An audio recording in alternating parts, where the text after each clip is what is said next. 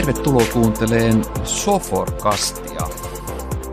Tällä kertaa meillä onkin aiheena enemmänkin tietoturva ja mä luulen, että annetaan sulle todennäköisesti ehkä jopa vinkkejä siitä, että mitä sun kannattaa tarkistaa ennen kuin sä hyppäät lomakauteen. Ja teille, jotka olette ensimmäistä kertaa mukana, tai teillekin, jotka olette ehkä kuunnellut aikaisemmin, niin muistutaan se, että tämä on tosiaan ajankohtainen tai podcasti ajankohtaisista asioista IT, digitalisaation ja tekoälyn ympäriltä ja me pyritään pitämään tässä aina vähän pilkettä silmäkulmassa. Ja tavoitteena on tosiaan se, että sinä, joka tätä kuuntelisit, niin ehkä kuuntelisit meitä siinä työhön tulo, taikka sitten kun sä menet kotiin päin töistä, niin sillä matkalla ja semmoinen rento siirtyminen kodin ja työn välillä. Tänään mulla on täällä kaksi kaveria juttelemassa. Molemmat tulee Arroon suunnalta ja Arrohan on meille tärkeä kumppani ja mulla on mukana Ali Aropaltio ja Tuukka Korhonen. Tervetuloa pojat. Kiitos. Kiitoksia ja morjesta vaan. Mitäs kaikkea te teette muuten teidän arjessa ja mikä teidän työnkuva on? Haluatko Tuukka aloittaa? No, mä voin vaikka aloittaa. Eli mä toimin täällä Arrovilla niin tiimin vetäjänä, että mulla on Teksu-tiimi ja tällä hetkellä nyt sitten kuusi teknistä IT-alan ammattilaista siinä mukana ja koitetaan sitten parhaamme mukaan edustaa meidän päämiehiä, ketä me sitten jälleen myydään noille meidän kumppanille ja sitä kautta sitten tuota, asiakkaatkin niitä, pääsee niitä ratkaisuja sitten ostamaan ja käyttämään. Joo, ja tosiaan Ali Aropaltia ja Tuukan tiimissä ja mulla ehkä niin kuin toi oma osaaminen ja kokemus meillä liippaa aika paljon tuolta tietoturvaportfolio osalta ja mutta tehtävä oikeastaan pitää huoli siitä, että ne uudet asiat, mitä tuonne markkinoille tulee, niin, niin tota, joskus jalkautuisi sinne meidän kumppaneille ja sitten asiakkaille niin kuin aina sinne loppuun asti ja, ja että niiden käyttö olisi kivaa ja helppoa tälleen niin kuin lyhykäisyydessä. Onko teillä muuten nykyään kiireinen arki, tämä tietoturvahan on tosi paljon esillä, mun mielestä enemmän ja enemmän. Joo, siis tosi mielenkiintoista niin kuin nähdä itse toimin täällä Suomessa ja sitten tuolla Baltian markkinassa ja pääsee näkemään vähän niin kuin, eli Viro, Latvia, Liettua pääsee näkemään vähän eri vinkkelistä, mutta semmoinen niin kuin ehkä iso trendi täällä niin kuin Suomessa on nyt jotenkin niin kuin näkyvyys tullut ehkä niin kuin sanotaan semmoisen viimeisen vuoden aikana. Ja, ja tavallaan niin kuin sen näkyvyyden kautta se, että mistä meiltä löytyy meidän heikot kohdat. Eli vähän niin kuin kysytään, että onko meillä riskejä, jotta me ei olla huomattu. Eli sitä on kyllä tehty niin kuin vähän eri tahojen toimesta, mutta sanotaan, että nyt niin kuin tämä iso porukka alkaa mun mielestä niin kuin heräämään siihen enemmän ja enemmän. Mm. Ja varmaan tässä oli just meinaa sitä, että meidän pitää pystyä jollain keinolla tutkimaan, että onko meillä järjestelmässä jotain, mitä voisi huijarit käyttää hyväksi, tai siellä voisi olla sitten tämmöisiä, mitä virukset voisi käyttää hyväksi. Että meidän mm. pitää saada näkyvyys siihen ympäristöön, että me voidaan suojata se. Että muuten se on aika vaikeaa. Mm. Tuleeko muuten kyselyitä sillä että, on, että on, ollaan, on jotain tapahtunut ja on kiire, vai onko sellaisia asiakkaita, jotka on herännyt siihen, että meidän pitää parantaa toimintaa. No joo, se on, tuosta tulee heti mieleen tämmöinen story tästä niin kuin reaalimaailmasta ja vakuutuksien ostosta, että ootko siellä niin kuin tapahtuneen jälkeen vai ennen tapahtunut. Mm. Tota, oma, oman veljen kanssa niin kuin onneksi sain hänet juuri ostamaan matkavakuutuksen, kun hän oli lähdössä Taimaaseen niin kuin ihan viimeisenä päivänä, viimeisenä tunteena. Ja, ja tota, sitten meni ihan kuukausi ja kaveri tuli käsipaketissa, kun Motskarilla oli ajanut sitten tota, jonkkaa ja tota, ihmettelee, että miksei asiat toimi niin hyvin kuin täällä Pohjolassa.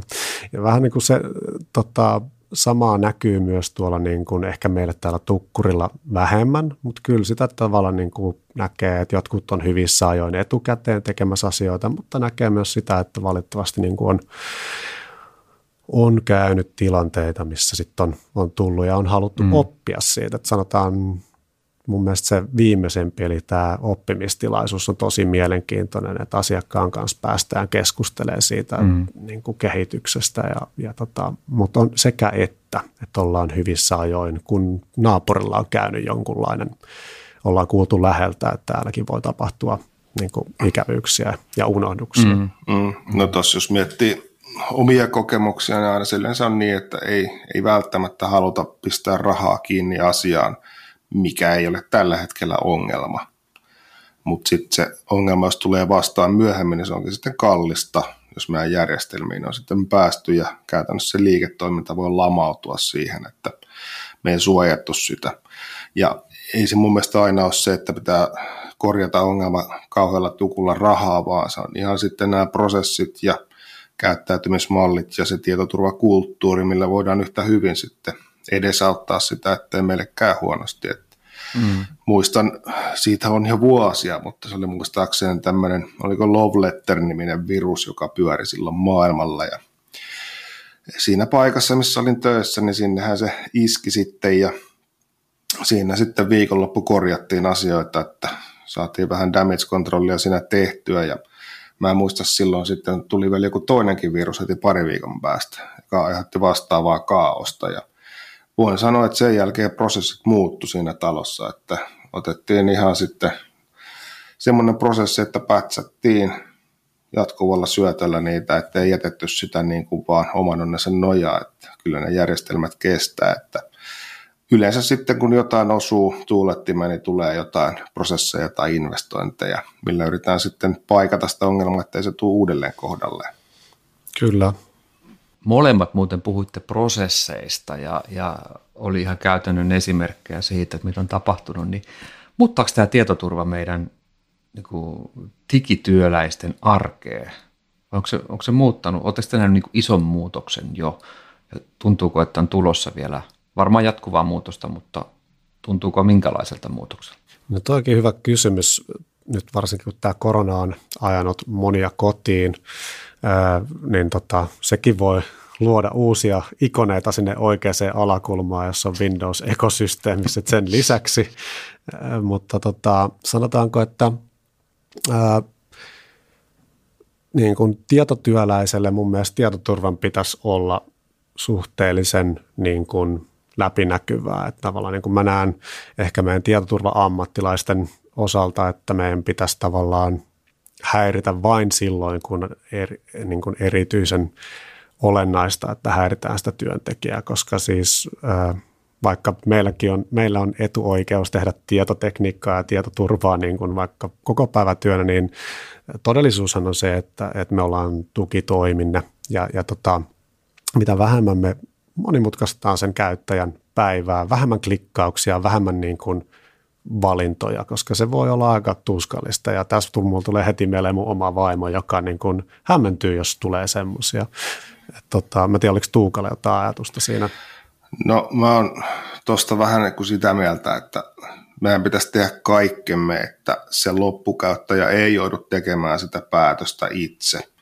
Mm. Koska no joissain tapauksissa ne voi olla IT-alan ammattilaisia ne pää- tai loppukäyttäjät, ja useissa tapauksissa ne ei ole IT-alan ammattilaisia, että se on ihan joku muu duuni, mitä ne tekee, ja ei me voida antaa heille sitten vastuuta tehdä päätöstä, että kannattaako mun klikata tuota vai ei.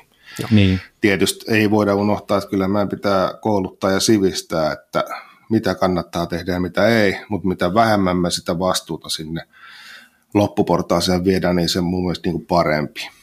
Esim, esimerkkinä tuohon, niin omalta vaimoltani, niin sain sieltä tämmöisen viestin luettavaksi. Se oli muistaakseni sähköposti ja vaimo kysyi, tämä on vähän erikoisen näköinen, että onko tämä sun mielestä ihan fine.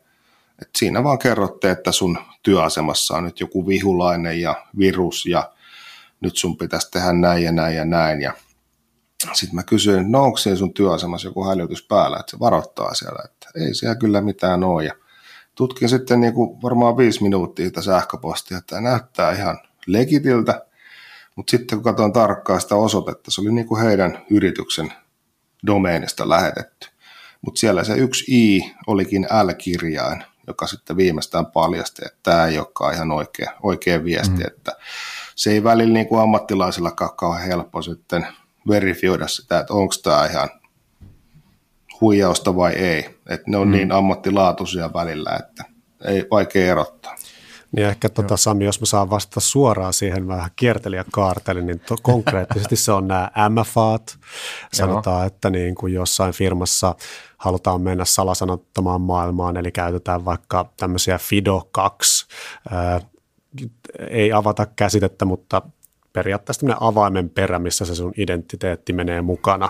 No tuossa taas Ali tuli mieleen, että jos sun vaimolle sanot MFA ja FIDO 2, niin joudutko ulos nukkumaan vai ymmärtääkö mistä sä puhut?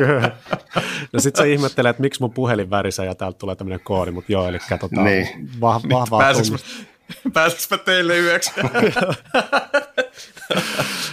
Mutta ne on ehkä ollut semmoisia niinku ihan konkreettisia esimerkkejä. Sitten tosiaan mm. niinku moni on saattanut huomata, että sinne Outlookiin on tullut tämmöinen phishing ää, tota, epäilys siitä, että tämä voisi olla phishing-sähköpostia. Mm.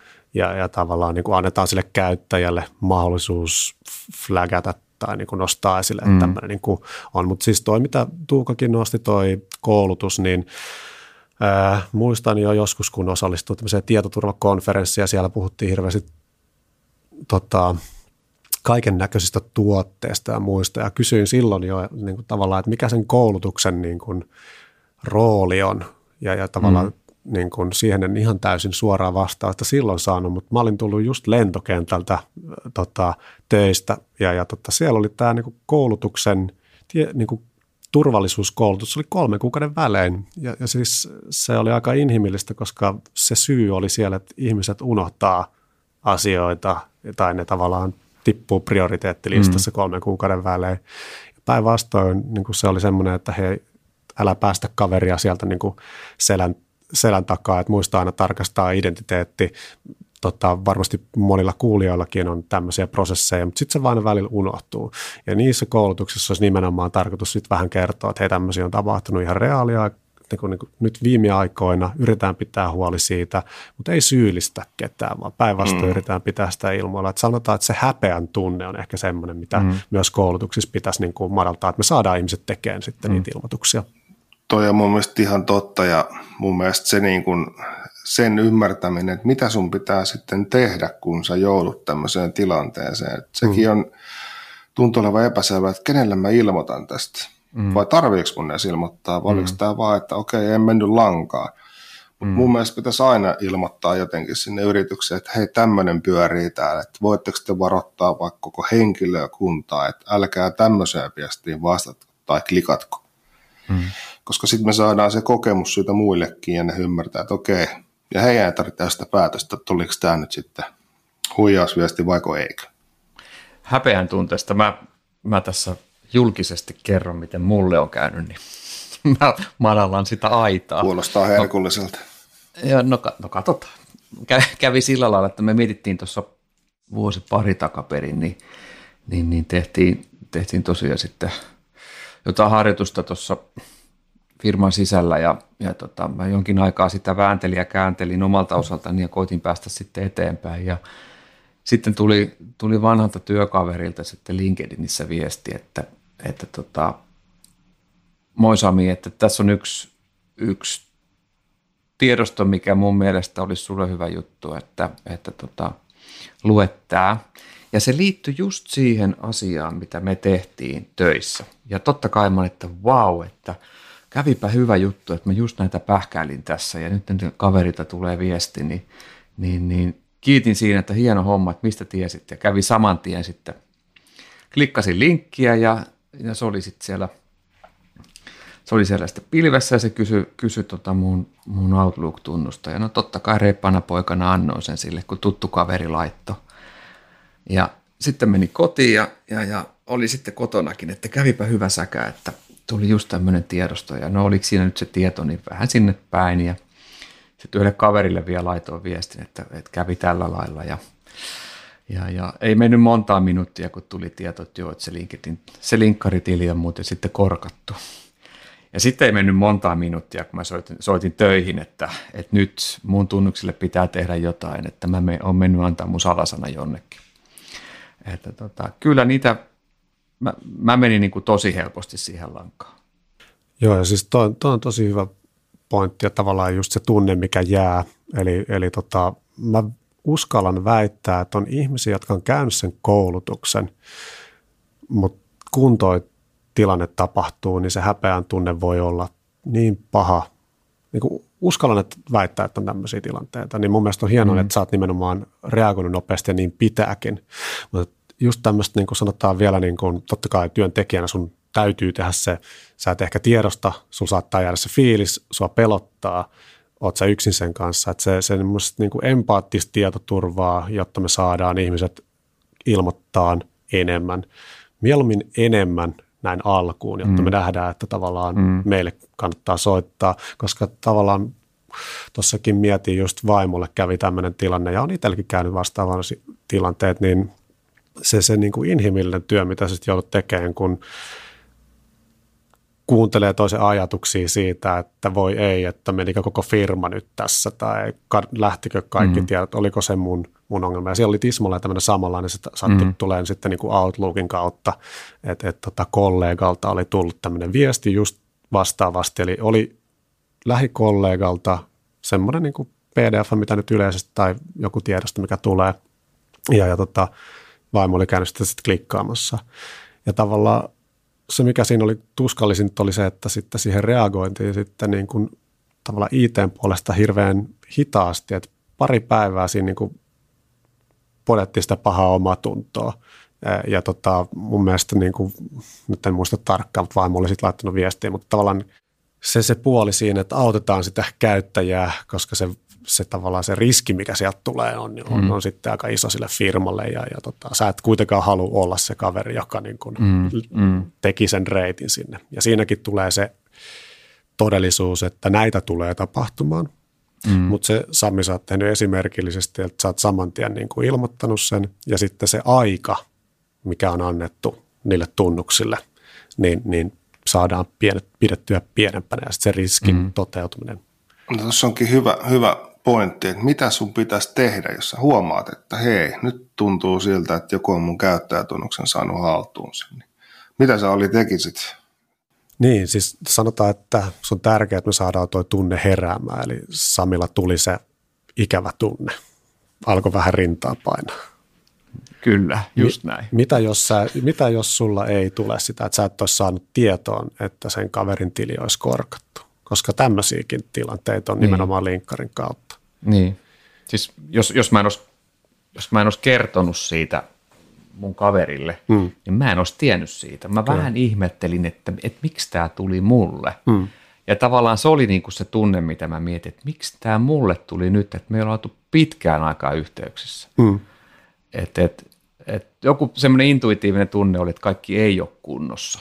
Ja siis toi koulutuksen tehtävä on mun mielestä herättää sitä intuitiivista tunnetta, että mm. me saadaan herätteitä niin kuin ihmisiltä. Ja sitten taas vastavuoroisesti meillä pitäisi olla niin kuin kone mukana taistelemassa pahiksia vastaan, eli että kone tunnistaa näitä. Että se on tosi tärkeää, että siellä sähköpostissa on älykkyyttä niin kuin tietoturva osalta mm. tunnistaa. Mm. Just niin kuin Tuukka sanoi tuossa, että domainissa on outoja merkkejä, niin kuin tätä ei löydy sanastosta, tämä lähettäjät tekee muuta, että tavallaan se uhkatieto siitä ja paljon Mutta muutakin.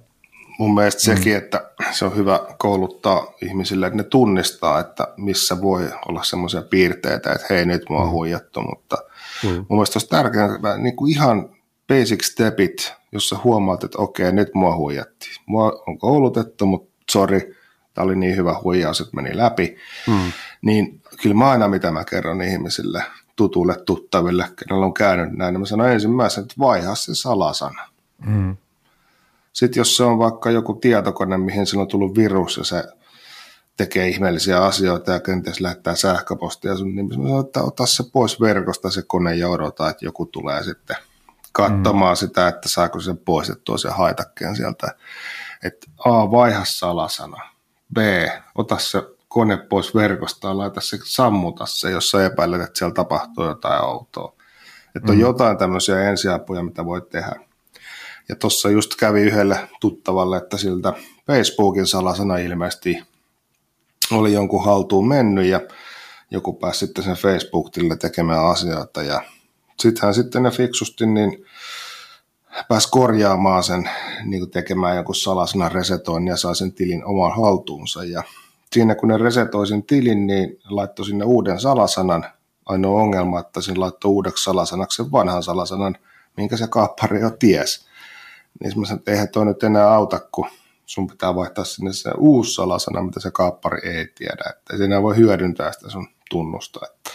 Joo, ja tosiaan niin kuin ehkä vielä, jos miettii, pysy, pysytään vaikka tämän sähköpostin teemassa vielä, eli miten helppo siellä osutaan niin sanotusti pehmeisiin kohteisiin, eli niihin ei-tietoty, niin kuin ei-tietoturvan tai IT-työläisiin, jotka te, tekee muuta työtä, voi olla kiireitä eikä ehdi aina tehdä sitä tarkastusta, koska on liian paljon työtä. Et, et perjantai kello neljä just ennen lomiin, niin silloin me ollaan heikommilla. Niin mm. Niin tota, ehkä siihen niin kuin perspektiiviin, että jos me pidetään koulutus, saadaan se tunne herään paljon helpommin, ja meillä on vaikka sitten se nappi, mitä voisi painaa hel- helposti, niin ehkä kysymys Sami sulle, että tota, jos sä painat sitä nappia, se mm-hmm. on semmoinen niin kuin viesti, mikä sun pitäisi kuitenkin lukea ennen kuin sä lähdet viettää vaikka juhannusta. Mm-hmm kauan sä annat sen niin kuin odottaa ennen kuin sieltä joku vaikka ihminen tekee sille epäilylle jotain. Eli jos mulle tulee viesti ja mä oon tehnyt virheen, tai sitten mä ilmoitan siitä, vai että mulle tulee viesti ja mä mietin, että onko tämä kunnossa. Onko se kunnossa, onko, onko se liite kunnossa, tässä on Joo. jotain outoa. Mutta sanota, sanotaan, että se on semmoinen, että sun pitäisi kuitenkin tehdä se ennen kuin sä lähdet juhannukseen. Ja se per, perjantai sanotaan kello puoli neljä. Tiedätkö, että nyt, nyt heitit hyvän kysymyksen. Siinä voi, koida, voi, voi käydä niin kuin kaksi eri skenaariota. Mulla on se kiire ja mä teen sen siinä nopeasti. Se saattaa tulla todella helposti. Sitten toinen on se, että, että, että, että jos mun mielestä Tuukka hyvin vielä korosti sitä intuitiivista tunnetta, että jos mulla on se tunne, että kaikki ei ole kunnossa – ja se viesti ei ole tullut niiltä mun niin kuin arjessa vahvasti mukaan niin kuin läsnä olevilta mm. henkilöiltä. Kuitenkin mullakin on niin kuin arjessa muutamia ihmisiä, joiden kanssa niitä viestikenttiä tai viestityksiä tehdään selkeästi enemmän kuin muiden kanssa. Et jos se on joku, joku heidän ulkopuolelta tai sitten joku tietty henkilö, jolta mä just olen odottanut, että sieltä se tulee, niin, niin jos se tulisi tältä ydinporukalta, se todennäköisesti menisi helposti läpi, mutta jos se tulisi sen ydinporukan ulkopuolelta, niin mä, mä, mä, saattaisin, mä saattaisin ehkä passata, mutta todennäköisesti, jos olisi käynyt niin, että, että vaimo olisi soittanut ja on kiire, niin läpi menisi, koska mm. perhe menee edelle ja ja näin vaan käy. Kyllä. Mä sanon ihan suoraan, että näin vaan kävisi. Ja siis, siis... Äl, älkää nyt, kuk... mä tiedän, että siellä vastapuolella on fiksuja ihmiset, älkää nyt ottako mua kohteeksi. Joo, ei, mutta siis, mut mun mielestä se inhim, inhimillinen ja sitten toisaalta se kiire, niin tavallaan kun on se kiire, sitten on se nappi ja sen napin takana sanotaan, että on tietotyöntekijän tikettijono. Sanotaan, mm. että report a fishing, ilmoita äh, tota, kalastelu e-maili. Niin uskalla väittää, että jos se sun kokemus on, että siinä kestää päivä, että se tiketti on hoidettu, niin, niin tota, se niin kuin painaminen tuommoisessa hetkessä tai sitten sen työn siirtäminen niin menee helposti pidemmälle. Toki jos sulla on tullut se fiilis, niin ehkä sä sitten soitat. Mm-hmm. Mutta sanotaan, että sitä nappia painetaan yllättävän paljon ja jos sitä käsityöllä tehdään, niin se tieto sitten siitä, että se automatisoidaan se prosessi, e-, että meillä on tämmöisiä automaatiotyökaluja siellä taustalla prosessi. Eli jos joku painaa mm. tätä nappia, niin niin kuin Tuukka sanoi, niin tarkastaa, että onko se semmoinen lähettävä domaini, mikä on niin kuin, mikä sen tota,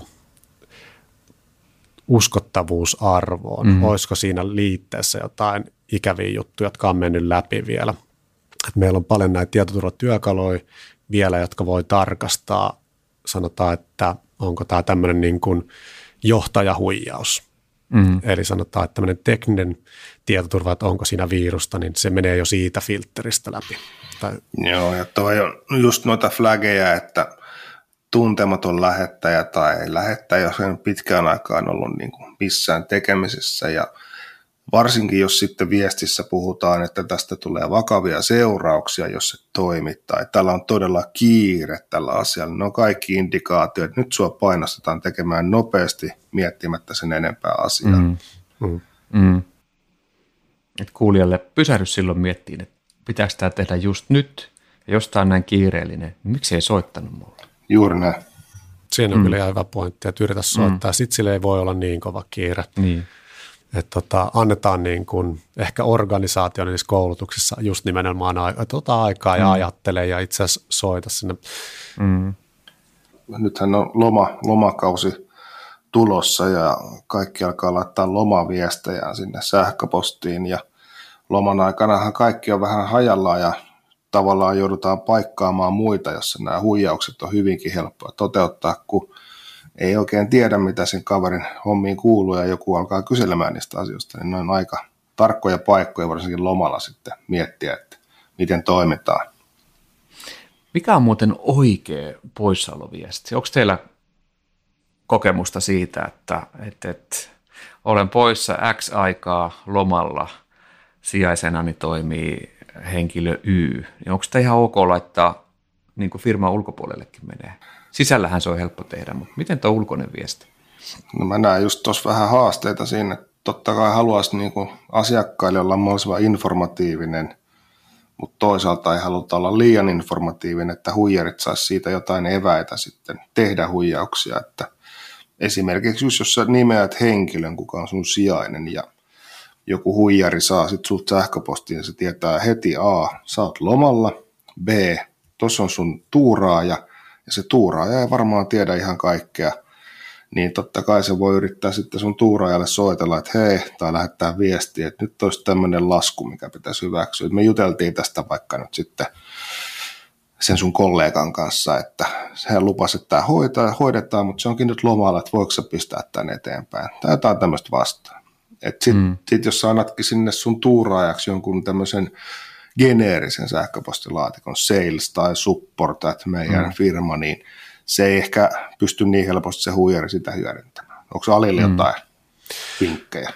Joo, mulla tulee mieleen, kun tota, aikoinaan olin tota, verkon hallintakeskuksessa ja tehtiin niin kuin sitten muutospyyntöjä tämmöisiä, niin siellä tämmöinen niin peukalosääntö prosessi ja varmasti sitä on niin kuin muuallakin käytössä on se, että jos joku soittaa sanoo, että pitää tehdä tämmöinen avaus, pitää tehdä tämmöinen muutos, niin tota, että, Tuukka soittaa mulle, että Ali, siirrä rahaa. Ja sitten mä oon silleen, että mm. hyvä, hyvä homma Tuukka, kiva juttu, laita se vielä kirjallisena, että tavallaan mä saan niin kuin vahvistuksen siihen. Ja, ja tavallaan se prosessi, kun me ollaan sovittu yhdessä, että se toimii, niin se, se niin kuin sanotaan, että sitä mm. kannattaa mm. vaatia. Ja sitten kannattaa perustella, että näin se on, niin silloin saat tavallaan tuplavarmistuksen, että se taho, joka siellä haluaa tehdä asioita, on niin kuin ensinnäkin validi taho, koska Tuukkahan voi esiintyä vaikka Samina. Mm. Erittäin hyvä pointti. Kuulin tästä ihan omalta kollegalta esimerkin tuosta, että joku oli soittanut, soittanut, mehän ollaan myös niin globaali organisaatio ja soittanut tuolta Euroopan jostain maasta, että hei hei, mä olen meidän kiinteistövastaava ja kyseli kaiken näköisiä meidän toimistosta ja kiinteistöstä ja no, kollega oli vastannut, joo, ihan hyviä kysymyksiä, mutta tota, kuka sä oot, en mä tunne mm. sua, miksi mun pitäisi sulle näitä asioita kertoa, niin se oli vaan sanonut siellä puheen, että hei, kaikki tuntee mut, eikö sä tiedä? mm. Niin se, että, ei mennyt siihen, vaan sanoi, että okei, okay, hyvä, mä en tunne sua. Että tota, voitko lähettää mulle sähköpostilla nämä kysymykset ja laittaa siihen cc jonkun, mikä me yhte, yhteisesti tunnetaan meidän organisaatiosta, että mä voin mm. verifioida sun henkilöllisyyden. Ja. Niin. Mun mielestä tämä on aika loistavasti pelattu.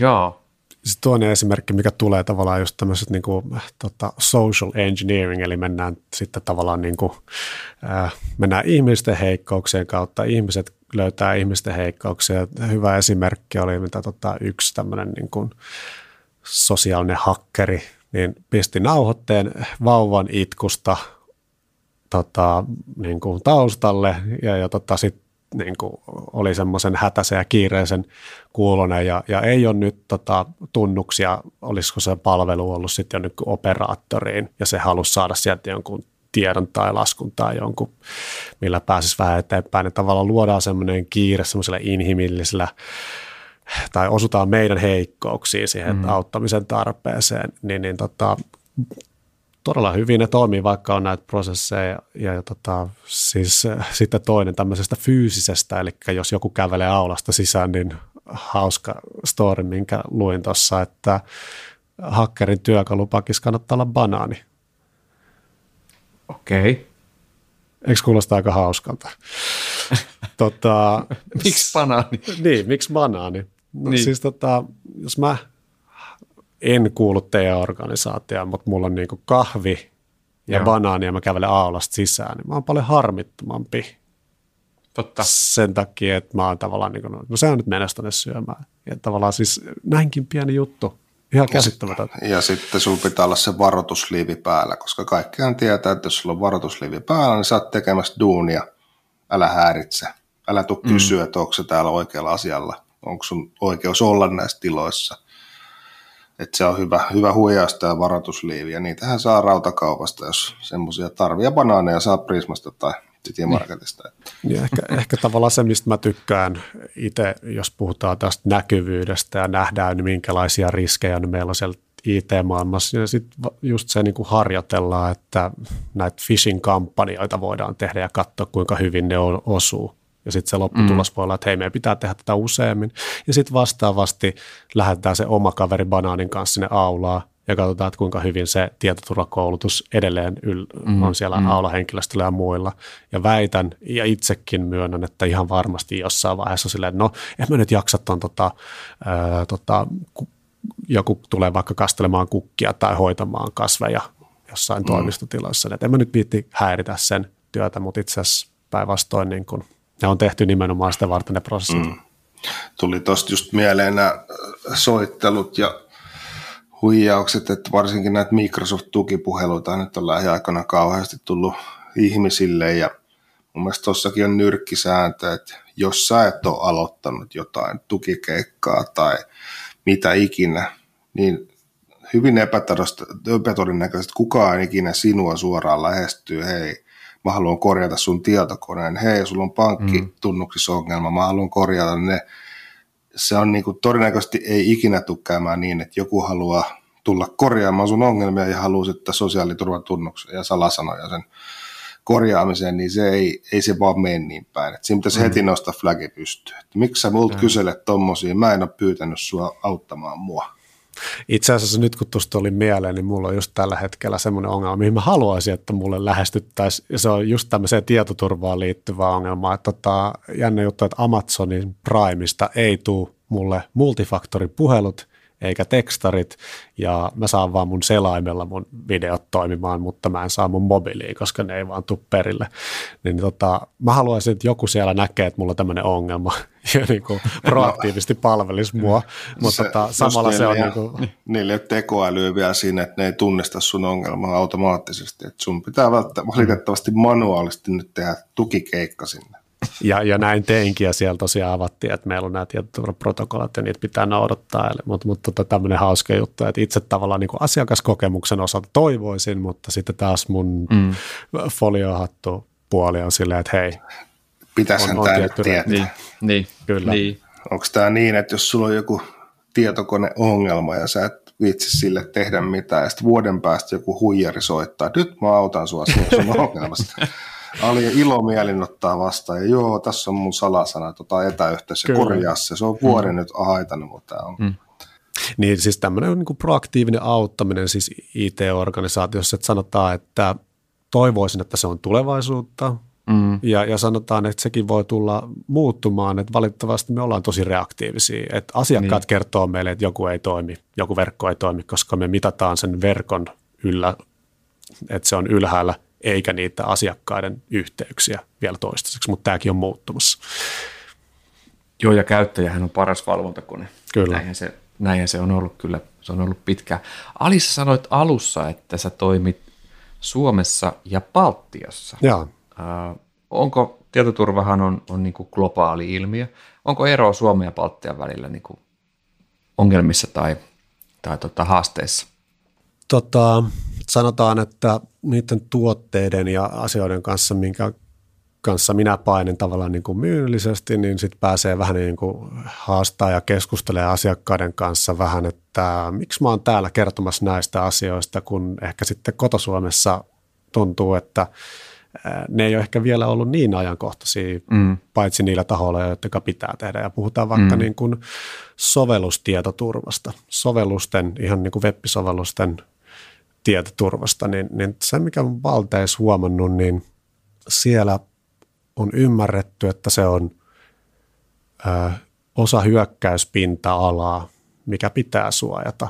Sitten mä oon niin miettinyt sitä, ei mulla niin kuin, sanotaan tosi paljon teen sen kanssa töitä ja olen vähän niin kuin yrittänyt miettiä. Tämä on ehkä semmoista mutuilua, ei ole, ei ole niin kuin konkreettista faktaa, mutta tässä keskusteltiin tota, kollegan kanssa siitä, että miksi näin voisi olla. Niin siinä sattuu olemaan vieressä aika iso itänaapuri ja moni näistä kavereista, niin kuin kavereista, joiden kanssa mä teen sitten vaikka kumppanin kanssa yhteistyötä, niin on niin todennut mulle, että hei, että mulla on tämän verran ikää, että, että, että itse asiassa me ollaan oltu Neuvostoliiton alla ja, ja tota, yksi kaveri kuvasi, että se on tota, mennyt vähän niin kuin väärennetyllä ää, kulkukor- niin kuin ulkona liikkumiskortilla saanut liikkua sitten, kun se osasi sprintata, mutta se oli tosi iso riski.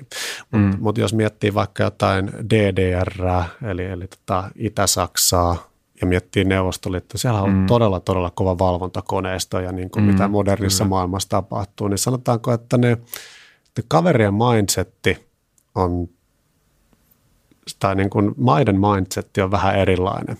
Eli assume breach, eli, eli oleta, että niin kuin, ää, on niin kuin hyökkäys päällä ja tavallaan ehkä niin kuin sitten voi olla, että itänaapuri tai joku muu poliittinen taho on paljon enemmän kiinnostunut siitä. Ehkä tämä on se niin perspektiivi, mutta siellä tuntuu, että niin sovelluksiin liittyvä tietoturva on ollut paljon pidempään tapetilla ja meillä se ehkä niin rantautuu nyt viimeisen puoli vuotta, vuosi on niin kuin nähnyt, että nyt sillä on tullut isompi kysyntä. Mitä tarkoittaa sovelluksiin liittyvä tietoturva? Joo, sovelluksiin liittyvä tietoturva, niin siis tosiaan, jos, jos asiakkaalla tai, tai niin kuin yrityksellä on digitaalista liiketoimintaa, on verkkokauppoja, on asiakasportaaleita, asioita, mitkä on tuolla helposti saatavilla niin kuin asiakkaille, mutta sitten myös hyökkäille. Niin miten me suojataan niitä? Tuossa vähän puhuttiin niin kuin näkyvyydestä, eli, mm. eli tota, sinnehän ulkomaailmaan näkyy heikkouksia ja haavoittuvuuksia. On ihan tämmöisiä, että on unohdettu päivittää asioita.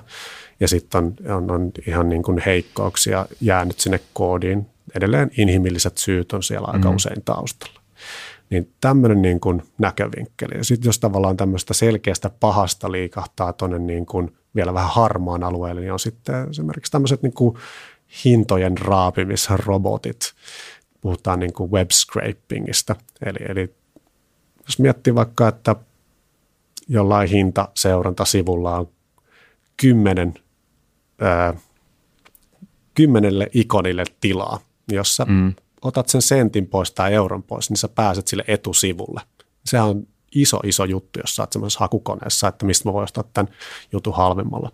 Mm. Eli siellä on itse asiassa aika montaa eri tapaa suojata, mutta myös niin kuin, turvata liiketoimintaa niin kuin sovelluksien osalta. Se oli vähän pitkä vastaus. Joo. Tuosta tuli itse mieleen vaan, että nyt sitten loppukäyttäjät ja ihan tavan kuluttajatkin käyttää aika monta erinäköistä palvelua netistä tai kännykkäapista – ihan samalla lailla ne on kaikki sovelluksia, missä sitten se sovelluksen tekijä on jollain tavalla vastuussa sen sovelluksen tietoturvasta, että jos sulla on siellä asiakastietoja, niin se ei sitten saisi vuotaa sieltä, että siinä oikeastaan vaan kannattaa semmoista maalaisjärkeä käyttää, että käyttää semmoisia palveluita, mitkä nyt on luotettavia ja ehkä tunnetummat isommat palvelut, niille on varaa tehdä tietoturvaa huonosti, koska se tavallaan maineen menetys jos vaikka Facebook hävittäisi kaikkien käyttäjien salasanat ja tiedot, niin onhan se melkoinen kolhu sitten sen palvelun käyttöön. Eikös näin mm. ole tapahtunut viime aikoina vähän useampaakin kertaa? Ja silti sitä käytetään. Mutta tota, niin muuten, joo, sano Tuo, tuo oli muuten Tukka hyvä nosto ja oli hyvä kommentti, että missä vaiheessa sun palvelusta tulee niin tärkeä osa sitä arkea, että käyttäjät antaa vähän jo anteeksi tiettyjä – asioita. Et se on varmaan myös semmoinen tietty, olisi varmaan ihan oman, oman keskustelun arvoinen juttu sekin, että et jossain vaiheessa menee niin, kuin niin pitkälle. Ja sitten jos katsotaan sieltä vähän niin kuin hyökkäjän perspektiivistä, niin kuin tavallaan, että milloin sillä niin kuin kohteella on arvoa. Mm. Niin se on, se on semmoinen, niin kuin mikä on ehkä niin kuin tullut enemmän ja enemmän esille. Ja siis se on tosi monisyinen juttu, eli tavallaan nyt jos puhutaan näistä niin kuin digitalisoituneista tai digitalisaatiosta, eli käyttäjät pystyy helpommin saamaan tietoa. Jos mietitään mm. vaikka taksimaailmaa, niin ennen mä menin lompakon kanssa. Nyt mä näen, mm. että kannattaako mun edes astua siihen taksiin. just tein semmoisen virheen, että tota, en käyttänyt mobiiliäppiä, olisin halunnut antaa palautetta, koska se mun kokemus oli tosi surkea. Niin, mm. niin tota, nyt mä oon taas muistuttanut itseäni, että käytän sitä sovellusta, niin digitalisaatio on sitä, että mulla on enemmän tietoa, kaikki on tavallaan käden ulottuvilla ja mä voin maksaa asioita. Eli tavallaan mm. niin kuin todellakin moni, moni tietolähde yhdistyy todennäköisesti siihen kokemukseen, sovellukseen ja, ja tavallaan silloin sillä alkaa olla niin kuin arvoa myös sille hyökkäjälle. Täällä on tietoa, oli se sitten se hintojen raapimis use case, käyttötapaus, eli siellä on tietoa, millä mä voin sitten kilpailijana viedä sitä, sanotaan niin kuin web-hintaseurannan niin kuin näyttö, mm, mm. näyttöpinta-alaa, että mä voin kilpailla tota, Sami ja Tuukan hinnoilla. Mä laitan sentin pienemmälle, mä nousen mm. niin kuin ja korkeam... mm. Mun mielestä tuohon ehkä sivukommenttina, että jos tavallaan miettii, että tuossa palvelussa mulla on todella tärkeitä asioita. Mä keksin sinne tosi vaikean salasanan. Tuossa palvelussa mulla on vähemmän tärkeitä asioita, se on ihan sama. Mutta siinä on aina se, että tietysti jos joku yrittää kaivella ja hyökätä, niin ehkä se löytää just sen niin kuin heikoimman kohdan, että okei, vaikka toi perus, mikä se nyt voisi ollakaan sähköposti, jos se saa sieltä sun niin kuin salasanan urkittua, niin mikä todennäköisyys, että sama salasana on sun muissa palveluissa, jopa niissä tärkeimmissä palveluissa. Että se löytää sieltä yhden salasanan ja se voi sitten mm. yrittää niihin kriittisimpiin palveluihin, missä on oikeasti jotain sille arvokasta mm. tietoa. Mm ja se, että se salasanan pituus, niin sillä ei ole periaatteessa mitään merkitystä. Että eihän ne yritä arvata sitä sun salasanaa, vaan yrittää niin kuin jotain heikkouksia hyödyntämällä saada sen salasanan selville. Ja se on ihan sama, että onko siinä 10 merkkiä vai 200 merkkiä, niin ei sitä arvata, vaan se mm. kaivetaan tai vuodetaan jostain palvelusta. Jota Joo. tavallaan jos miettii näitä sovelluksia, että miksi joku olisi kiinnostunut minun sovelluksesta, niin, niin tota, joku voi olla kiinnostunut mun sovelluksesta, joku voi olla kiinnostunut, siis tavallaan niin kun katsotaan sitä hyökkäjän perspektiivistä niitä motiiveita, niin yleensä se on niin kuin rahallinen motiivi. Jos, jos, jos sulla on semmoista liiketoimintaa tai julkinen taho, niin se voi olla poliittinen, tai, tai sä voit olla vain yksi hyppy sinne poliittiseen tota, tahoon tämmöinen toimitusketjuhyökkäys. Että aina pitäisi vähän niin kuin kans just tämmöisellä niin kuin ehkä uhkamallinnuksella miettiä vähän niitä riskejä, että kuka haluaisi hyökätä. Ja välillä tuntuu, että mä saan aika usein semmoisia vastauksia. Ennen aina sanotaan, että nyt se on alkanut muuttua, mutta jossain vaiheessa oli, että ei meillä ole mitään ryöstettävää, ei meillä ole mitään varastettavaa. Ja, ja tota, se ehkä, mistä mä oon tykännyt aina tietoturvassa, niin ihmiset on todella, todella luovia. Joku aina keksii mikä, mikä sun arvo on. Eli joku voi varastaa mun tietokannan tai voi kryptata mun liiketoiminnan, että se ei toimi ja silloin mulla alkaa mm. kello tikittää, koska mm. aika on rahaa.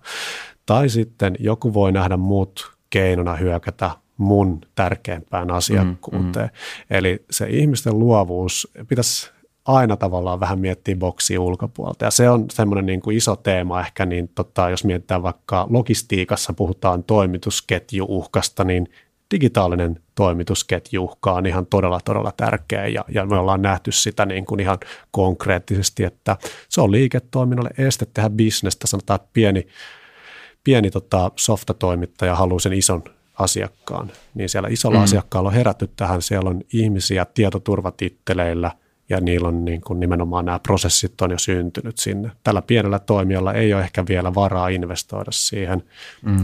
ja siinä tuleekin se hetki. Tuossa tuli mm. muuten, joskus otettiinkin puheeksi kerran, että jos yritys ostaa toisen yrityksen, niin jos mietitään sitä ostettavaa yritystä, niin siellähän esimerkiksi hallitus on vastuussa siitä tilikaudesta, missä ne on ollut voimassa. Mm. Mutta miten se tietoturva? Että jos ostetaan yritys, niin kuka vastaa sitten sen yritysoston jälkeen, että jos siihen ostettavan yrityksen järjestelmiin päästään sisään ja siitä tulee sitten erinäköistä liiketaloudellista haittaa sille yritykselle, niin kuka on vastuussa siitä tietoturvasta?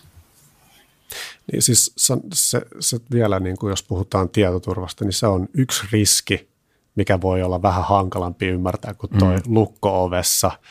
Tai mm. bädkekaulassa. Et, et, tota, se on ehkä monimutkaisempaa, mutta sanotaan, että toi on todella hyvä kysymys, että miten me tuodaan se digitaalinen riski eh, ostajalle tässä tapauksessa.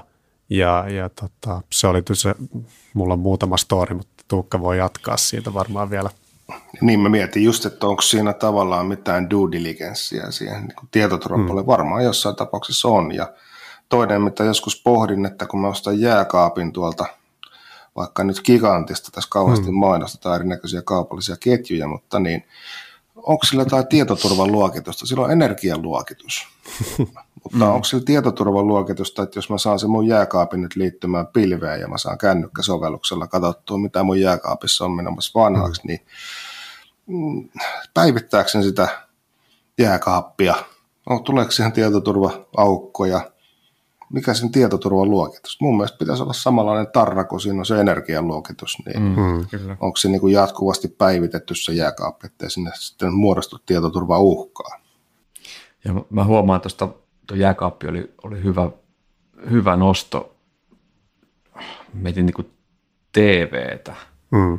Että tota, mekin ollaan telkkareita ostettu, niin ei ole viitti nostaa semmoista telkkaria, missä on kamera. Mm. Mä en luota sen, sen television siihen tietoturvaan.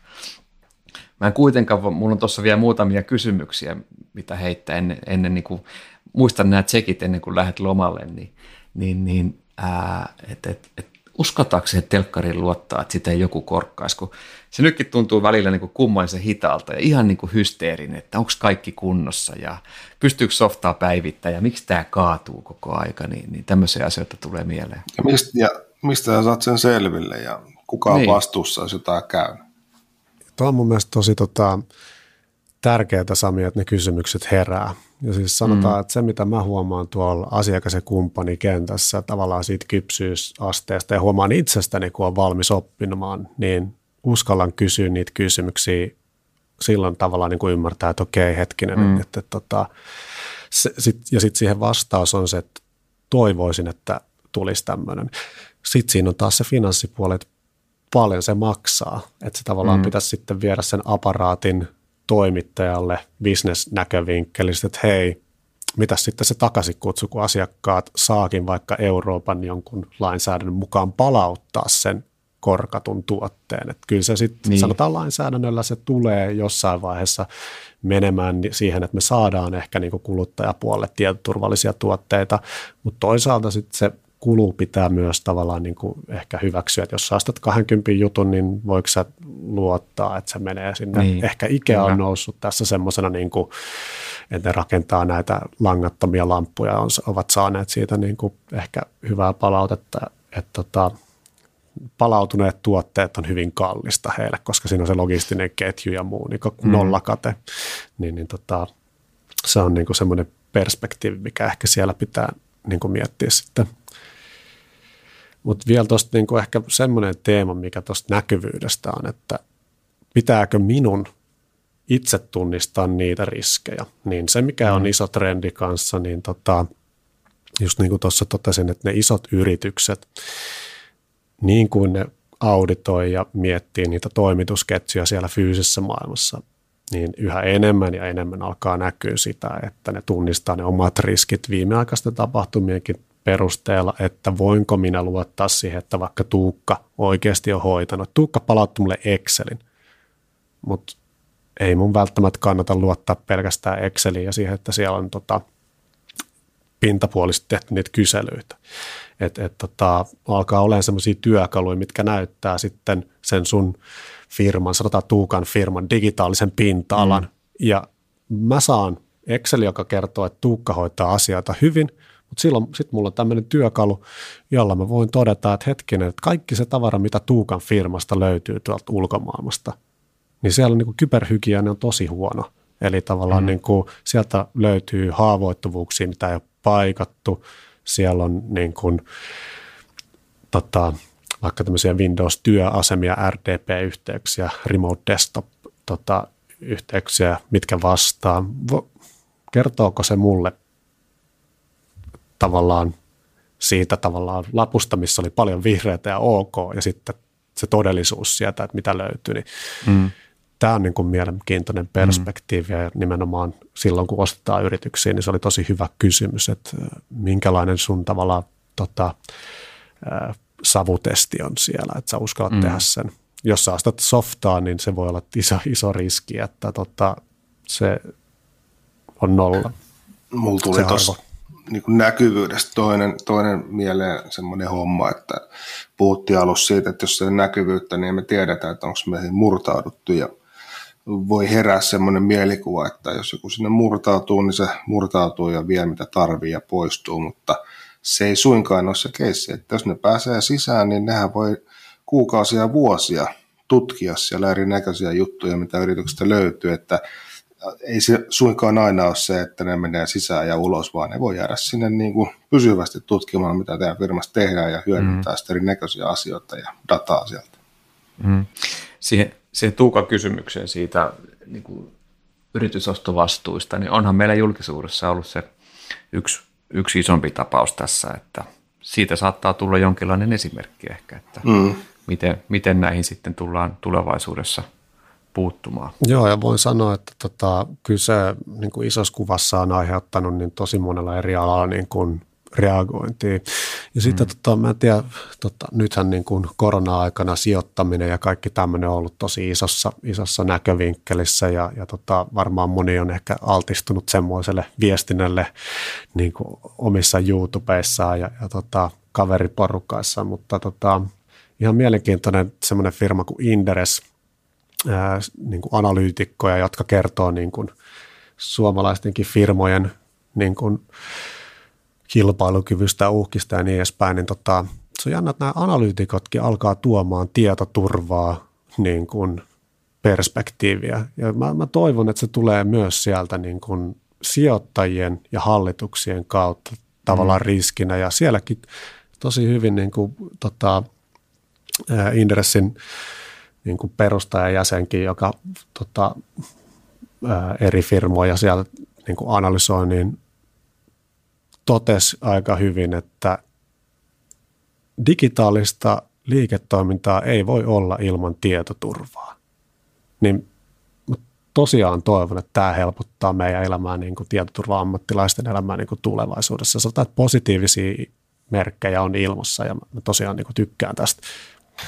Toi on mun mielestä hyvä nosto oli ja mulla tuli heti mieleen kun oma sijoitusneuvoja kysyi, kun sijoitusprofiilia mietittiin, niin mitäs niiden yritysten tämmöinen niin kuin vastuullisuus ja hiilijalanjälki, että onko nämä mm. sulle niin kuin issu, että haluatko sijoittaa sellaisiin yrityksiin, mitkä ei niin kuin huolehdi hiilijalanjäljestään, että tuo on hyvä, että jos sinne nousisi myös, että ne huolehtii tietoturvastaan, niin onhan se sun osake droppaa aika radikaalisti, jos jollain mm. yrityksellä tulee tämmöinen tietoturvaongelma.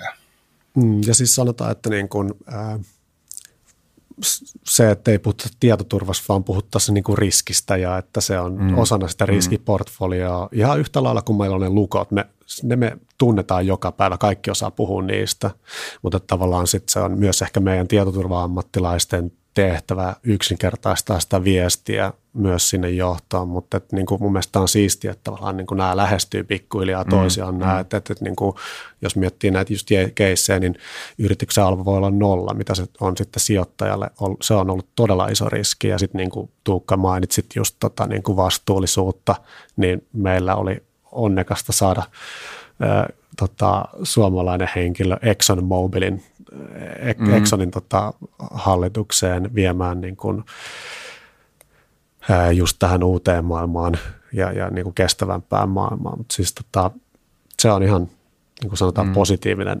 merkki. Mm. Miten se Tuukka muuten, kun teitte sitä sijoitus niin kuin profiilia, mietitte sieltä sun, sun niin kuin, minkälaisiin asioihin haluaa sijoittaa, niin, niin miten me yksityissijoittajat nähdään se siitä yrityksestä, että siellä on tietoturva kunnossa? Onko siinä olemassa mitään tapaa? Erittäin hyvä kysymys. niitä ei varmaan niin kuin ole mitään tapaa kuluttajalle selvittää, mm. eikä varmaan mm. yritykset kauheasti käytä rahaakaan tavallaan sen oman mm. tietoturvatason brändäämiseen, paitsi ehkä nyt tämmöiset esimerkkinä nämä kaikki julkipilvipalvelut, niin mm. sieltä kyllä löytyy white paperia jonkinlaista, että millä tasolla kyllä. se tietoturva on, mutta se, että jos mä kuluttajana yrittäisin selvittää, että onko toi yritys hoitanut tietoturva-asiansa kunnolla, että onko mun riski sijoittaa siihen, niin mm. aika vaikea on löytää sitä informaatiota. Mm. Mm. Tuo, tuo oli hyvä kysymys. Mulla olisi niin kuin yksi esimerkki, jos mä saan, saan nostaa siihen. Sano, sano vaan. Joo. Tuossa oli yksi, yksi pieni firma, jolla meni suhteellisen hyvin ja, ja tota, niiden niin kuin, tota, liiketoiminta oikeastaan perustuu siihen, että paperi digitalisoidaan. Ja, ja ihmiset, niin kuin, jotka jollain pieniä yrityksiä, niin, niin tota, ja, ja se paperityö voi olla, että sitä tehdään sitten yöllä, niin, niin, niin se on se niin kuin liiketoimintakonsepti siellä ja ne niin kuin rakennetaan ne prosessit ja on mobiilisovellusta ja muuta. Mm. Niin tota, mä seurasin sitä, mulla oli niin kuin siinä pieni osuus ja, ja tota, tämä kysymys, minkä esit tuli siinä mieleen, että ei hitsi, että tota, mä oon täällä tietoturva-alalla, on tapahtunut tämmöisiä asioita, miten tavallaan mä niin kuin tämän tiedostan, koska siis sehän on pelkästään softaa se niiden tota, mm. liiketoiminta. Että se on riski, jos ei ne ole sitä ottanut huomioon. Mä kävin katsomassa sivut ja sivuilla oli tällä tasolla, että meillä on SSL-TLS-salaus ja sitten, että meidän ää, laitekaappien häkeissä on lukot. Mm. Eli suomennettuna se jos niin kuin miettii, että mitä se SSL-TLS-salaus niin kuin periaatteessa tarkoittaa, että me emme lähetä kirjeitä niin kuin paljaana, vaan meillä on kirjekuoret Joo. Ja, ja sitten meillä on ne lukot. Niin Sami, voinko mä lähettää sulle jotain ikävää kirjeen sisällä? Kyllä, sä voit lähettää. Niin tavallaan, jos se on tällä tasolla, niin herättääkö se mussa hirveästi luottamusta? Mä vastaan itse omaan kysymykseen, niin ei se kyllä ihan hirveästi herättänyt, mutta onnekseni huomasin, että tota, kun vastaan vielä siihen sun kysymykseen, niin mm. että siellä on ihminen, jolla on tietoturvatitteli. Et jos miettii tätä nimeltä mainitsematonta tapausta, mikä tuossa nousi, niin siellä ei ollut ihmistä, jolla oli minkäännäköistä, niin kuin, sillä oli otona, eli oman toiminnan ohessa tehdä liian monta asiaa. Voinko mä silloin oikeasti luottaa, että niitä asioita on pidät, niistä on pidetty huolta? Tai että jos siinä on tosi vahvasti joku kumppani, joka sitten kehittää sitä, niin ne on tosi hyvin niin kuin mm. merkkejä. Mutta sanotaan, että nyt sinne sivustolle on tullut onneksi todella paljon tietoa siitä ja kuvattu vähän tarkemmin, mutta jos olet pilvipalveluiden kanssa tehnyt töitä, niin siellähän on ihan niin kuin tämmöisiä compliance frameworkkeja ja muita ja, ja isoja klausuuleita. Jos on vähän tietoa, niin silloin anturit pystyy. Tuohon ehkä toinen esimerkki oli yksi yritys, missä käytännössä kaikki liiketoiminta perustuu niin kuin, no, tiedostoihin.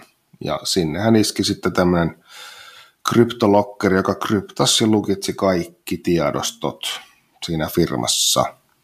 Ja sehän nyt on tietysti vähän pulman paikka, että siinä tapauksessa ne kyllä onnistu sitten varmuuskopiosta palauttamaan ne tiedostot, mutta jos se ei olisi mahdollista ja sitten tulisi tämmöinen lunnaspyyntö, niin Alille kysymys, että mitä yrityksen pitäisi tehdä, jos sen kaikki tiedot menee friisiin ja sitten joku sanoo, että no lähetäpäs yksi bitcoini tuohon tohon osoitteeseen, niin mä vapautan ne.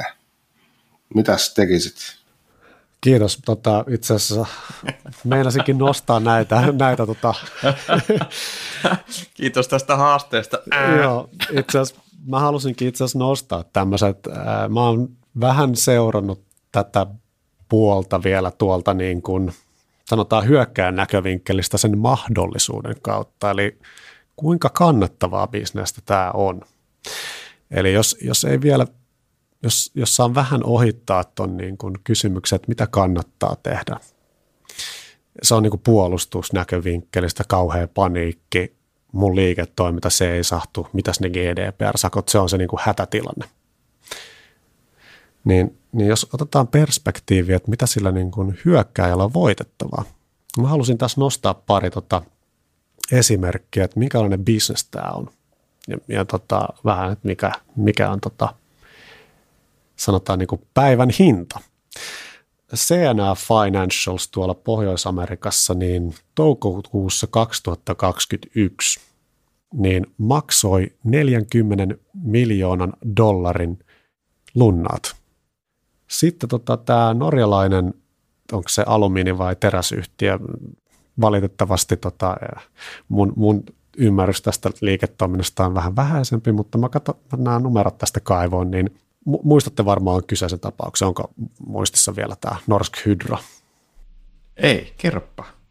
Joo, eli Norsk Hydrolla kävi niin, että siellä oli itse asiassa, olisiko ollut useampi viikko vai mitä niin tuotanto seisahtuneena just tämmöisen niin kuin onnistuneen ransomware-hyökkäyksen osalta. En nyt muista tasan tarkkaan, että mikä siellä oli. Öö, niin kuin estimoitu, arvioitu toi kustannus sille koko hyökkäykselle oli 60 miljoonaa viiva 71 miljoonaa dollaria.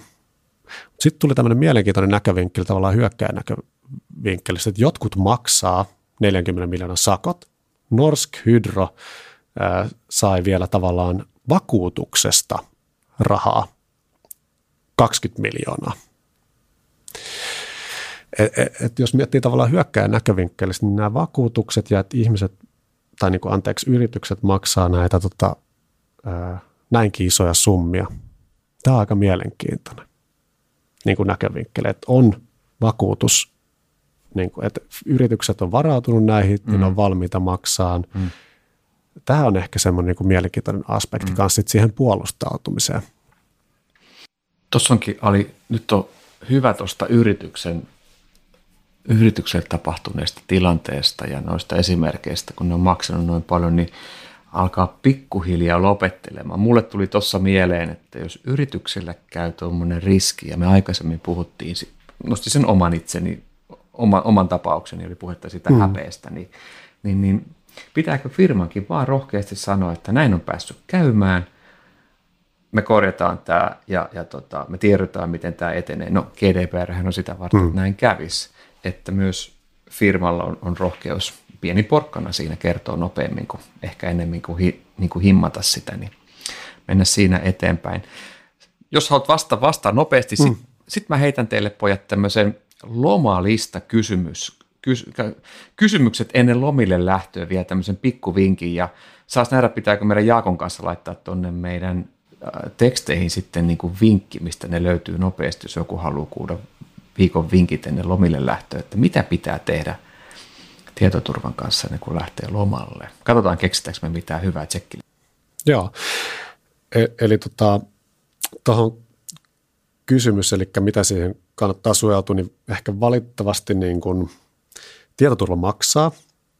Mm. Kuka ostaa tuommoisen tota, vakuutuksen, niin sitten kun ne riskit toteutuu, niin vakuutuksethan on yleensä hyvä olla.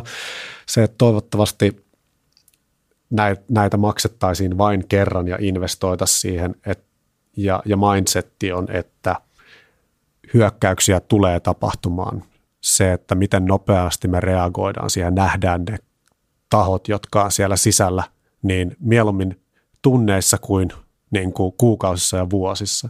Ja sitten ehkä ymmärrettäisiin, että kuka meistä on kiinnostunut. Että, että harvemmin meidän yritykset ehkä niin kuin vähän riippuu millä toimialalla olet, mutta että kuka voisi olla kiinnostunut kaappaamaan sulta niin kuin vaikka sitä tietoa, kelle se olisi arvokasta.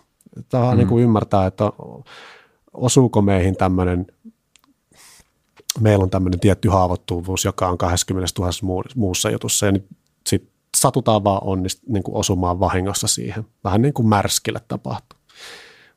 Että tavallaan ymmärtäisiin vähän, että minkälainen kohde me ollaan. Eli mennään mm. siinä tota hyökkäjän perspektiiviin. Mä en tiedä, oliko sulla vielä joku toinen kysymys, mä en nyt muista ihan tarkkaan. Varmaan piti vähän katsoa jotain, mitä voi ennen lomia tehdä. Niin, Vai voiko? tavallaan nyt niin, voiko tehdä jotain? Mulla on tuossa muutama juttu, että, että tota, kun lähtee lomille, meillähän on puhelimessa ihan hirveästi tietoa. Mm.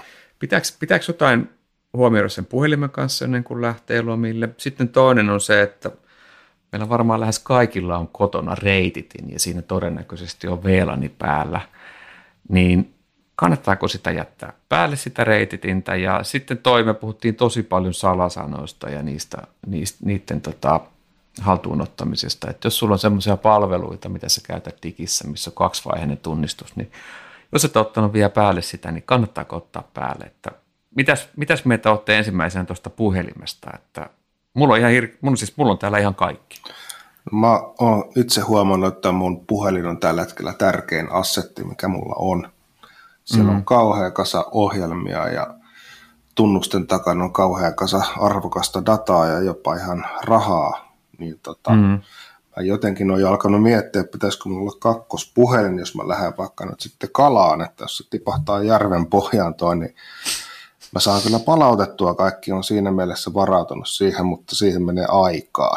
Mm. Ja yksi, mikä mä sanoisin ainakin, niin aina kun puhelin ehdottaa, että päivitä, niin päivitä. Siellä tulee myös mm. tietoturvapäivityksiä. Aina kun otat uuden palvelun, sovelluksen, minkä tahansa käyttöön, jos siellä on mahdollisuus käyttää sitä vahvaa autentikointia, MFAta, käytä sitä. Ja siinä mielessä tarvit sitten esimerkiksi Google Authenticaatorin puhelimeesi. Siihen pieni vinkki. Sen kerran, kun itselläkin oli se Google Authenticaattori, missä nyt varmaan oli kymmenen, kymmenen eri palvelua sitten pyörittämässä salasanoja ja sitten kun sä ostat sen uuden puhelimen, niin se onkin haastava sitten siirtää se toiseen puhelimeen, koska se joudut käytännössä sulkemaan ne kaikki vahvat autakoonnit ja luomaan ne uudestaan sillä uudella puhelimella. Kunnes löysin tämmöisen uuden softan kuin Outhy, joka käytännössä sitten talventaa pilveen ne, että kun sä vaat puhelinta, niin saat siirtymään ne kaikki sen avulla, ja se on samalla myös varmuuskopio niistä sun tota, niin, vahvoista autentikoinneista. Ja se on erittäin helppo tapa lisätä tietoturvaa, että mieluummin vahva autentikointi kuin sata merkkiä pitkä salasana, että se on paljon vahvempi mm. suojaus mm. sitten siihen palveluun. Joo, jos se oli siis puhelin ja sitten mikä se oli ne sitten reititin. Reitit, okei. Okay. Niin. Mä aloittaisin siitä puhelimesta, eli ää, ää, jos puhelimisi on työpuhelin, älä anna sitä muksuille, osta mielellään niille omat puhelimet ja niin kuin, sinne tulee kaiken näköistä mielenkiintoista mm. sovellusta, jotka haluaa kaikki oikeudet ja muut. Ja, toivon mukaan yritys on pitänyt huolen ja siis puhelimiin saa tietoturvaa, kaikki ei välttämättä vaan ole vielä nähnyt sitä riskiä, että ostetaan sinne oikeasti niitä niin kuin kontrolleja. Mutta jos niitä ei ole, niin älä lapsille on varmaan se yksi. Just niin kuin Tuukka sanoi, niin osta se tai päivitä se puhelin, päivitä ne softat. Mm. Ehkä nyt kesällä on semmoinen houkutus ottaa jotain softia liian kiireesti ja annetaan yhtäkkiä enemmän käyttöoikeuksia kuin haluttiin. Mutta joo, niin musta tuntuu, että ne lapset on ne, jotka ehkä eniten niin kuin aiheuttaa vaivaa. Mm, mm. Ja sitten, sitten tota, noi palvelut, mikä tuossa tuli, niin ota kesäprojektiksi ot, niin kuin salasanahallintatyökalu. Se ehkä, mikä mulla on näkynyt omassa sähköpostissa, se on tosi vaivaannuttavaa. Et mun, nythän itse asiassa just, oliko kuukausi sitten vai ehkä viikkoa sitten, niin isoin, oliko se noin kahdeksan teran, niin tota, ää, lista, nyt voin muistaa väärin, niin just vuodettiin. Eli tämmöinen iso, iso lista, missä on ajasta ikuisuutta tästä hetkestä taaksepäin, niin kaikki salasanavuodot. Niin siellä on meidänkin salasanat ihan varmasti. Mm. Niin valitettavasti mä oon alkanut näkemään vaikka mun vanhassa Google-tilissä, että, että joku kirjautuu niillä tunnuksilla, luo mun sähköpostilla Hi Arlene hae jotain, mm. mutta ne on mun mm. sähköposti. Se luo tunnuksia. Niin tota, että pidetään huoli, että tästä hetkestä eteenpäin, kun meiltä vuotaa ne mm. salasanat, niin, niin tota, että ne olisi ainakaan sa- samoja mm. salasanoja. Mm. Ja tuohon mm. semmoinen vinkki, että tämmöinen saitti on kuin Have I Been Pwned, jossa sä voit laittaa oman sähköpostiosoitteeseen. Se kertoo, että onko sun sähköpostiosoite ja salasana julkaistu jossain yhteydessä, jonkun murron yhteydessä – ja siitä kai nykyään saa jonkun tuota Chrome-pluginin, että se voi tarkastaa, että mitä palveluita, mitä sä käytät, onko se vuotanut se sun tunnus siihen palveluun. suuri osa täällä varmaan kuuntelijasta on just IT-asiantuntijoita alalla, IT-alalla ja on siis tota, oman lähipiirinsä IT-asiantuntija, niin mä oon aika usein tsekannut just lähipiirini ja todennut, että hei, oothan vaihtanut ton ja ton. Ja sitten vielä Joo. ehkä tuohon, mitä Tuukka sanoi, että jos otat uuden palvelun, niin me aina sillä Googlen identiteetillä, Facebook-identiteetillä mieluummin mm. kuin että luot uuden salasanan, koska mm se on ehkä, niin kuin, kun sulla on siellä mm. kumminkin se vahva tunnistautuminen mm. ehkäpä tänä Niin, päivänä. just se pointti, mm. että jos käytät Googlea tai Facebookia, niin onhan sun siinä palvelussa vahva tunnistautuminen mm. enaploituna sitten. Mm. Olisiko tämmöinen peukalsääntö, että älä tee uusia salasanoja, jos teet, niin tee uusi, ihan uu, uusi salasana. Eli... Niin. Ja sitten jos, jos, jos sulla on, no kaikkihan meistä Androidit tai iPhoneit, niin nehän, nehän vaatii sen tunnistautumisen moni on Facebookissa, niin käytä sitä mm. ja mene sitä kautta niihin palveluihin. Hei, meidän piti pitää semmoinen podcasti, että tämä on kivasti, kiva kuunnella siinä matkalla töihin tai töistä kotiin. Mä, mä luulen, että tätä kohderyhmää ei juuri tällä hetkellä, tässä hetkessä hir- hirveästi ole, kun me ollaan vielä korona, koronan aikana aika paljon etänä. Ehkä tämä joskus sen, sen sitten tota, siihenkin kohderyhmään vielä tota, soveltuu. Tämä mennyt tosi nopeasti. Me ollaan puhuttu paljon pidempään kuin mä ajattelin, että me puhuttaisiin. Haluatteko sanoa vielä jotain? Eipä oikeastaan. Jos joku sun laite pyytää, että voinko päivittää, niin yleensä sanoisin, että päivitä, että se tietoturva hoituu yleensä sitä myötä myös paremmaksi. Niin, ehkä joo, toi oli hyvä, että tota, nyt kun kesälomalla voi miettiä, niin miettii niitä asioita, että kuka on musta kiinnostunut ja sitten ehkä kysyy, että onko semmoisia sokeita pisteitä mun riskiportfoliossa, joka nyt tietoturvaa sattuu osuun, mitä mä en ole tiennyt, että, että oikeasti kysyisi niitä kysymyksiä ja ehkä jopa tutkisi niitä, niin se voisi olla semmoinen niin kesäloma täski. Hyvä. Mulle tuli teidän puheista mieleen viisi asiaa.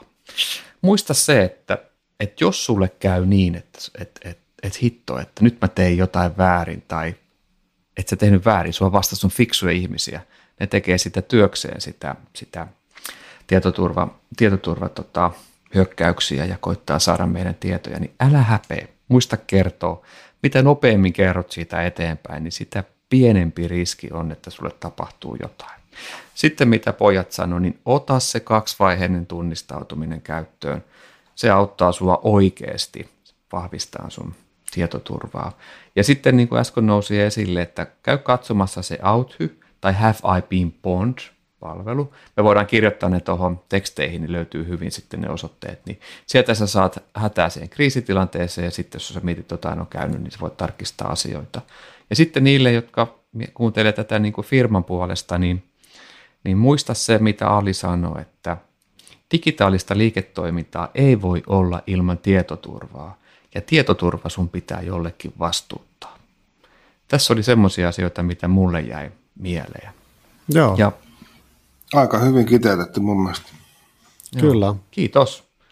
Ja tota, sitten loppuu vielä hei semmoista, että Sä löydät meidät sofor.fi-sivuilta, LinkedInistä Sofor Oyn alta ja Instagramista, kato menee jo kielikin sekaisin, niin käyttäjänimellä Sofor Oy. Palautetta sä voit lähettää meille kaikille kolmelle, varmaan meidät löytyy helposti linkkarista, tai sitten info at sofor.fi. Ja jos kuuntelet tätä Spotifyssa, niin me ollaan siellä Soforcast nimen alla. Kiitos vielä hei kerran. Tämä oli oikeasti tämä meni niin nopeasti, että huh huh. Ja toivottavasti teille kuulijat jaksoitte olla mukana ja, ja tykkäsitte siitä ja muistakaa laittaa palautetta. Me ei tehdä tätä meille, vaan me tehdään tätä teille, että saadaan mielenkiintoista kuunneltavaa. Ja mun puolesta iso kiitos ja kaikille hyvää kesää ja vielä hetken pojat, sana on vapaa. Minäkin kiitän ja toivotan oikein lämmintä kesää. Joo, kiitos kuulijoille ja kiitos Sami hyvistä kysymyksistä. Tämä oli oikein mukava setti ja niin kuin sanoit, niin aika lensi hyvin ja toivottavasti päästään joskus toistakin sparrailemaan. Mä tässä jo mietin aiheita, että mä luulen, että tämmöinen kutsu on tulossa. Mahtavaa. Se on ehkä siinä kirjekuoressa. Sä en tiedä, onko se hyvä vai huono viesti. mä annan sen tuu, Tuukkaan se mun tota, siinä välissä. Yes. Selvä. Moi moi. Moi moi. Moi.